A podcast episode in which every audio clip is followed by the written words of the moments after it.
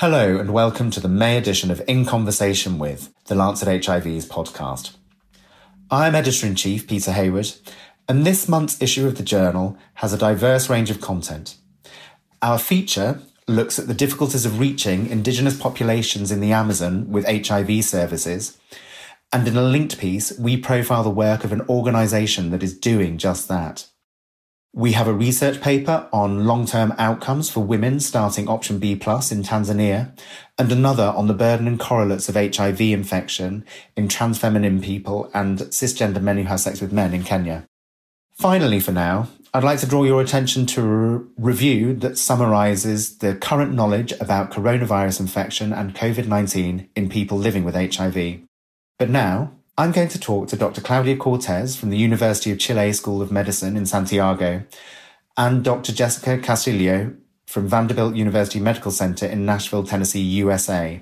Their research paper, which is called Estimated Life Expectancy Gains with Antiretroviral Therapy Among Adults with HIV in Latin America and the Caribbean, was published recently online and is included in the May issue.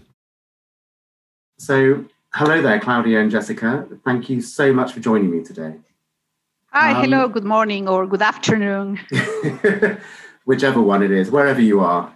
Your study, which is published in the May issue of the Lancet HIV, your study is looking at a vast and diverse geographical region, Latin America and the Caribbean. Can you perhaps first start by telling me what countries are included in your study and what the similarities and differences are in terms of HIV epidemics across that region? So I'll jump in. So you're right that the Latin America and Caribbean is a very large region, and it's really characterized by its diversity and heterogeneity. Our study includes clinical data from sites in urban centers of only 7 of those 33 countries. So we still are only reflective of a sliver of the diversity in the region. We include data from clinical sites in Haiti, Honduras, Mexico, Peru, Chile, Argentina, and Brazil. And across our sites in CCASAnet and across the region, the HIV epidemic is very diverse and very variable. Claudia, do you want to talk a little bit about that? Yes, and our sites in different countries, probably they don't represent all the variety inside each country. For example, in Chile, I work in the main HIV center, and probably Chile is a little bit more homogeneous, but in Brazil, you can see different sites that cover different regions of the country. But as far as we know, I believe Jessica agrees with me, this is the biggest collaborative cohort study of Latin American HIV patients. So it's the best we have from the region. And that's CCASAnet you mentioned there. Yes, that's CCASAnet, yes. Yeah. So within the countries that you include in your study, can you tell us a little bit more about the sites that are included and what sorts of data that you have access to for this piece of research? Our data is coming from medical records, so on-the-shelf medical records from adults and pediatric patients with HIV being seen in those clinical centers.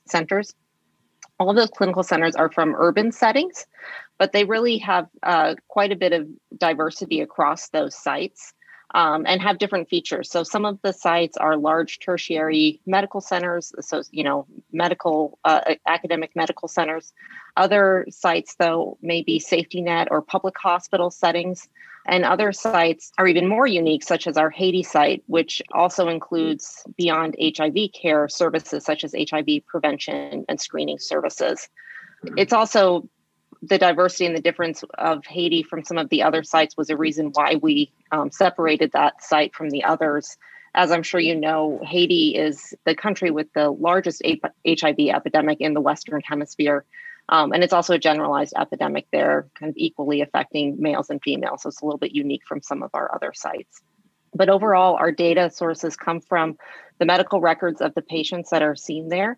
And CCASAnet, our research group, is really known for its high standards for data quality. So the data that we collect undergoes internal data quality checks as well as review once it's harmonized and put together at kind of the collaborative level as well to make sure we have the highest quality observational data that we can.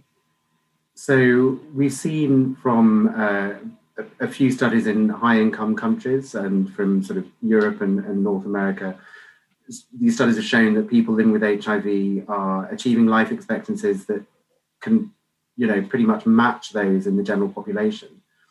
And your study, you seem to show something similar in Latin America and the Caribbean.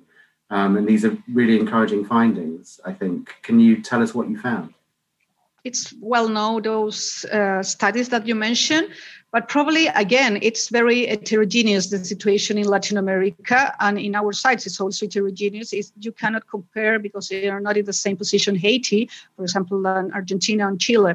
So that's the richness of this collaboration of all these sites and countries, because we can show different realities. In some places, it's true that you can have access to much better care, and patients can actually have more or less the same life expectancy that a healthy person without HIV, but in another side, it's not like that. But our hope is overall in showing that these general trends, including in sites like Haiti, and really when we looked at the data at the individual site level, overall life expectancy was improving at all of the sites included, that the message is that we are seeing these life expectancy gains, including in low and middle income countries. And the message to hopefully show that with treatment and with expansion in treatment, we can see these improvements. And this will hopefully lead to earlier access to treatment and a greater emphasis on early diagnosis and treatment and reduction of stigma to try to continue to expand these gains. Mm-hmm. Yes, the message is that if you work hard and if you do what you have to do, things can get better, not only in rich countries, also in developing countries. So we can do it as good as other more developed countries if we have all the treatments and all the access to health. You're saying that, things aren't consistent across the region necessarily. Are there any particular successes in the region that you can point to, or any particular regions where you think there needs to be improvement? Or are there, for example, particular populations within your region that aren't having some of the successes that you're seeing elsewhere? Well, it's not part of our sites, but for example, one of the first countries that can stop vertical transmission was Cuba. That's from the region, and even it's not CASAnet, but that's a way that you can show like how Cuba was able to stop vertical transmission. So in different countries, for example, in Chile, we already reached our first 90 before COVID, of course, because probably after that, this year is going to drop a little bit. But there are some countries that are doing a very good job. In terms of patient populations, in the study, we looked at certain patient populations, such as those starting ART at a low CD4 count, less than 200, as well as patients who had a history of TB or tuberculosis at the time of ART, which continues to be a really important co-infection in our region. And while overall everybody had improvements in life expectancy, we're still seeing persistent gaps. So people with a history of TB or those starting at low CD4 counts, which was half of the individuals in our study, still had a disparity in their overall life expectancy gains that persisted across the study eras. So we definitely have work to do, and there's remains highly vulnerable populations within our region that really need additional focus and intervention with better treatment, prevention of tuberculosis, earlier diagnosis, again, some of the things we've touched on before. What do you think within the region are the barriers that prevents people achieving maximum life expectancy for people who are living with HIV? We've done some studies in CASAnet that have continued to show that late presentation to care is one of the biggest drivers of mortality in our population. Mm-hmm. So there's lots of reasons for late initiation of treatment. Stigma continues to be a considerable driver. But there's also things that can be addressed at a societal level to help reduce those barriers, and addressing some of the bureaucratic and policy measures that may still be in place that result in delays in ART initiation. But I think late presentation has been one aspect that we focused on a lot in our region. Would you agree, Claudia, or have other thoughts? I believe that the access to diagnosis and then the access to treatment is improving, but it's still a long way to go in some places. But probably that's the main difficulty, yes. People need to get tested, find out that people who have HIV, they need to get tested, find out that they have HIV, get on treatment. And that's part of the positive message of realizing that people can have a years, you know, a comparable life expectancy to the general population. What would you say, from your point of view, are the key messages from the findings of your study? I think, Peter, you've really hit it on the head. I think, again, expanding access for testing and, moreover, immediate and early ART initiation.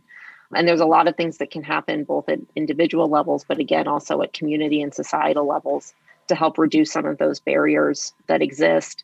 And we also hope that seeing these improvements in life expectancy will make a difference in things like HIV stigma and fear that people may have. This is really a message of hope, and also a message to say that we need sustained funding in the region for HIV prevention and treatment. This can work. And we can see these improvements, you know, in settings outside of high-income countries. And we need to continue to expand those efforts to make sure we're reaching all of the populations. Yes, for me, that's the main message. It's like, okay, we know that in high-income countries, this can work, where we are not a high-income continent, and this is working too. So if we have the access and we have the access to diagnosis and the treatment, things can work very well for our patients. So we still need support. We are not a rich region, so we need the support from outside to do the research and to implement all this diagnosis and treatment. And it's going to give very good results. Well, that's a really clear message to end on. And thank you so much to Claudia and Jessica for joining me. If you're looking for more information on life expectancy for people living with HIV, I'd like to direct you to the 2017 Lancet HIV paper by the Antiretroviral Therapy Cohort Collaboration that reported on near-normal life expectancy for people on antiretroviral therapy in Europe and North America. That paper was published in the August issue of 2017. Finally, I really hope you enjoyed the conversation with Jessica and Claudia today. I certainly did. And if you did, why not subscribe to the podcast wherever you listen to make sure you join us next time when we'll continue the conversation.